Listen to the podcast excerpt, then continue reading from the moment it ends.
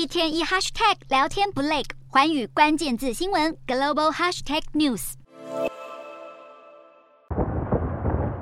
疾风骤雨，强势来袭，户外的人们难抵风阻，连走路都寸步难行。荷兰当地时间五日遭有记录以来最强烈的夏季风暴侵袭，邻国德国西北部也传出灾情，两国都有人被倒塌的树木压倒丧命。这场名为“波利”的风暴以时速一百四十六公里的破坏性阵风登陆荷兰北海沿岸，所经之地几十棵树连根拔起，把路边车辆砸出凹痕。荷兰皇家气象研究所随即对北部四个地区发布最高级的红色风暴警报，敦促居民不要离开住处。波利夹带的狂风暴雨打乱欧洲最繁忙的交通枢纽。荷兰阿姆斯特丹史基普机场五日一共取消四百个航班。而陆路交通方面，阿姆斯特丹到英国伦敦的欧洲之星列车以及前往往德国科隆与汉堡等地的高速列车服务都全数停摆。气象专家指出，荷兰的风暴季节通常落在冬季，也就是十月到隔年四月。这段期间，许多树木已变得弱不禁风。不料今年七月，罕见的夏季风暴意外来袭，一次横扫荷德两国，恐怕会造成大笔经济损失。